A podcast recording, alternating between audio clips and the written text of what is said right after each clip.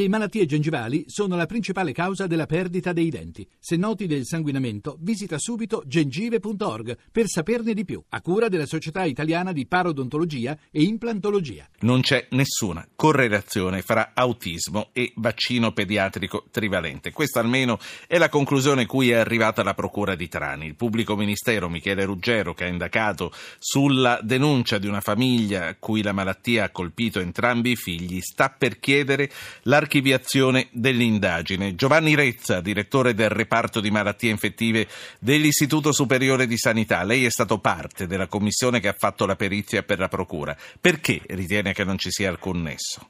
Beh, ero uno dei quattro consulenti. Eh, io ritengo che non ci sia alcun nesso non, ma non è un'opinione.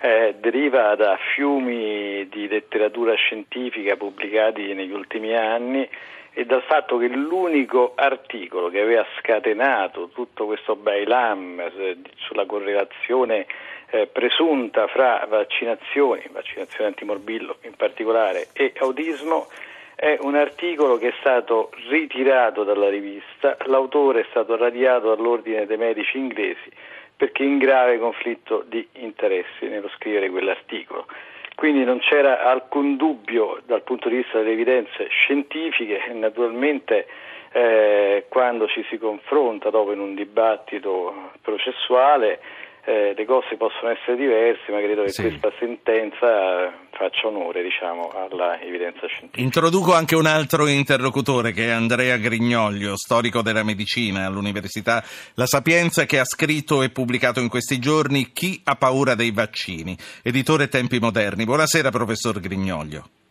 Buonasera, l'editore Codice Edizioni per la collana Tempi Moderni, ma fa lo stesso. Codice Buonasera. Edizioni, ora me lo scrivo. Codice Edizioni di Torino, sì. Senta, eh, chi è che ha paura dei vaccini dunque? Sulla base di quali informazioni matura la sua convinzione?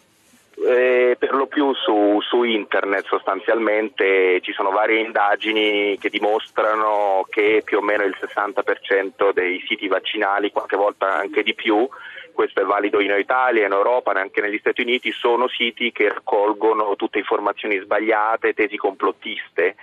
I genitori che, eh, sono, eh, che incappano in questo tipo di eh, conoscenze erronee sono per lo più, cito nel libro molti dati che lo dimostrano, sono le persone mh, mm, alte, della fascia alta della popolazione, quindi medio, medio-alte con, con la laurea, economicamente molto, molto solide perché sono le uniche che paradossalmente si espongono a quel sovrappiù di informazione che è quello diciamo, che accende nel nostro sì. cervello diciamo, il concetto di rischio. Vi passo, e... sì, no, vi passo in linea un ascoltatore, Tommaso, da Milano. Buonasera Tommaso. Buonasera a lei e ai suoi ospiti. Ascolti, anch'io ho letto sui giornali oggi la notizia e una cosa mi sfugge. Mm, volevo capire il, quello richiamo all'OMS che è stato fatto nelle motivazioni della sentenza sui um, controlli prevaccinali cosa significano? Sì, c'è la persona giusta per rispondere, professor Rezza. No, di fatto mm, da, nella relazione finale non c'è assolutamente scritto che verranno fatti i, um, dei test prevaccinali, anzi eh, si dice che nonostante siano stati diversi eh, le opinioni nel corso degli anni su questo eh, tema e ci siano stati dei pronunciamenti in merito, non esistono assolutamente dei test cosiddetti eh, ematochimici che possano in alcun modo predire eh, un eventuale, peraltro rarissimo, effetto collaterale di una certa rilevanza.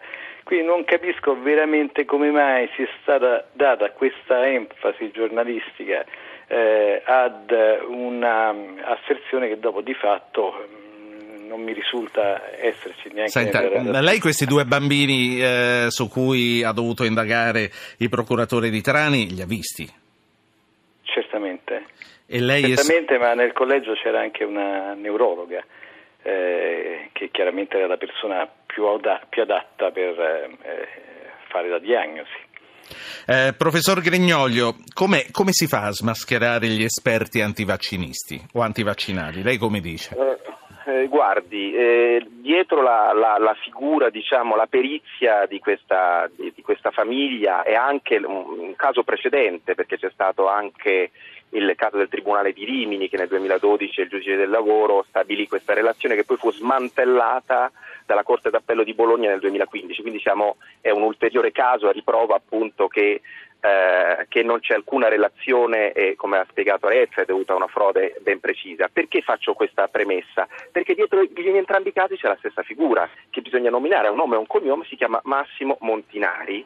Eh, è stato fatto un'indagine estremamente seria da eh, Iacona, presa diretta in particolare da Liza Boschin, è stata fatta una, una, una, una trasmissione che è stata dedicata a questa figura che dice di curare eh, l'autismo con un trattamento omotossicologico e eh, con, eh, privando di glutine eh, le persone affette da autismo. Ora, siccome non c'è alcun eh, fondamento scientifico e all'interno delle tesi di Montinari si sostiene anche che questi trattamenti sì. vanno fatti prima della somministrazione dell'autismo perché deputerebbero l'organismo, allora siccome qua si sta parlando pressoché di magia, questo bisogna, bisogna capire come dire, l'origine, sì. siccome io sono anni che studio, diciamo che sono dietro a queste cose certo. e secondo me a un certo punto Lei... le cose vanno sì. nominate con un nome e un cognome. Lei ha citato un attimo, poi c'è un ascoltatore, si sì.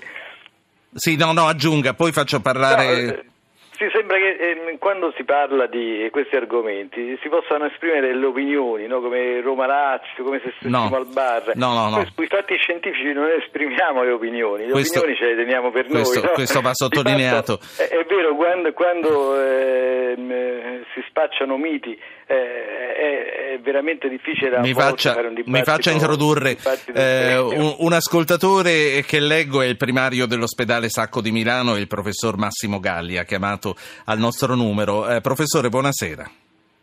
Buonasera a voi. Prego. In realtà quando sento Gianni Rezza sento un'amica carissima, quindi mi risulterebbe difficile dire qualsiasi cosa. Professore, ho solo quattro minuti prima della sigla, veniamo al focus della sua telefonata. Eh, guardi, mm, io credo francamente che sia ora di finirla con eh, questi atteggiamenti eh, di ostilità preconcetta nei confronti di, eh, dei vaccini in generale e eh, con queste mm, continue leggende sulle possibilità che questi sì, eh, purtroppo la telefonata è, è, difficile, comunque abbiamo capito la sua posizione e la ringraziamo per avercela portata. Eh, una domanda a Rezza, ancora una a Grignolio e poi temo che ci dobbiamo salutare. Eh, professor Rezza, molti bambini comunque accusano febbri forti e talvolta convulsioni. Non c'è nessun esame, a parte quello che lei ha già escluso, che possa essere fatto prima dell'inoculazione, che molte famiglie la vivono proprio come una roulette russa.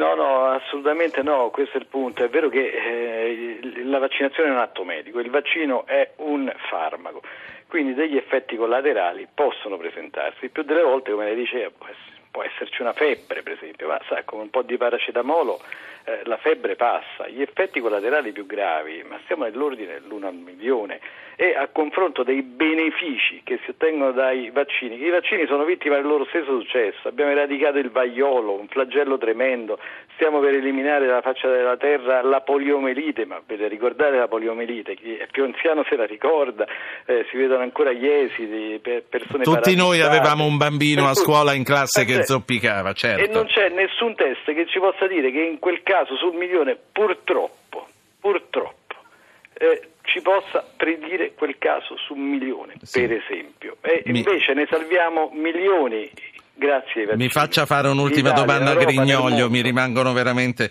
120 secondi. Eh, Grignoglio, lei quali obblighi imporrebbe ai genitori che decidono di non vaccinare i loro figli? Beh, la situazione in Europa sono più o meno che 15 stati lasciano la libertà e 14 obbligano, qualora eh, diciamo, si può, si può, nelle situazioni di emergenza secondo me l'obbligo è la cosa immediata e più veloce come può essere per esempio il caso in Toscana con la meningite, 10 morti negli ultimi 15 mesi, però qualora diciamo, ci fosse un po' più di tempo, si riuscisse a intavolare con il Ministero un dialogo di questo tipo, secondo me si dovrebbero, come ho scritto su un articolo su Repubblica, come fare, seguire l'esempio di altri paesi e cioè eh, sottoporre ai genitori una assicurazione suppletiva, perché nel caso ci fosse una, un episodio di epidemia riconducibile alla mancata copertura del loro figlio, ci dovrebbe essere una copertura, cioè lo Stato ti prende una libertà, però ti prendi anche una responsabilità dallo Stato. Poi ritirare come fa l'Australia i figli nel caso delle influenze stagionali questa è un'altra cosa importante. Ritirarli da scuola. Ritirarli da scuola nei, nei, periodi, come fa l'Australia? L'Australia fa una doppia cosa, l'Australia ti fa ritirare i figli da scuola e allo stesso tempo per i genitori che hanno tutto il calendario vaccinale a posto fa anche degli sgravi fiscali e, e sulle tasse. Poi un'altra cosa potrebbe essere, ad esempio, una cosa interessante potrebbe che fanno alcuni piccoli stati, sarebbe più difficile farlo in Italia, sarebbe che, che le ASL chiamano i figli eh, quando raggiungono i 18 anni e non sono vaccinati e gli dicono questi sono i rischi corso, a cui puoi andare in, in corso, questa eh, è la possibilità di vaccinarti. Molti figli, anche figli di genitori generalmente naturisti che non sono stati vaccinati, quando raggiungono la maggiore età e il raziocinio decidono di mettersi in pari con tutto quello che eh, non, gli hanno, non gli hanno dato i genitori genitori e questo è molto importante. A questo punto io eh, vi ringrazio per averci portato queste informazioni. Eh, Rezza, come finirà a Trani? Eh, la, la, richiesta sì, d'archivio... Mi sembra che sia finita piuttosto bene, nel senso bene per la scienza, bene per i cittadini.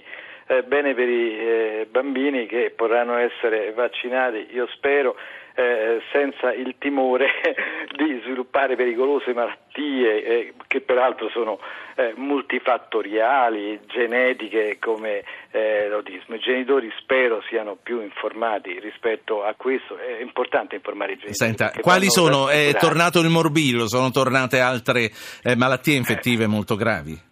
Ma sì, ma purtroppo sì, rischiano di tornare se noi eh, non riusciamo a raggiungere quei sogli diciamo, di copertura vaccinale che permettono attraverso quello che si chiama effetto gregge a virus e batteri di non circolare eh, più.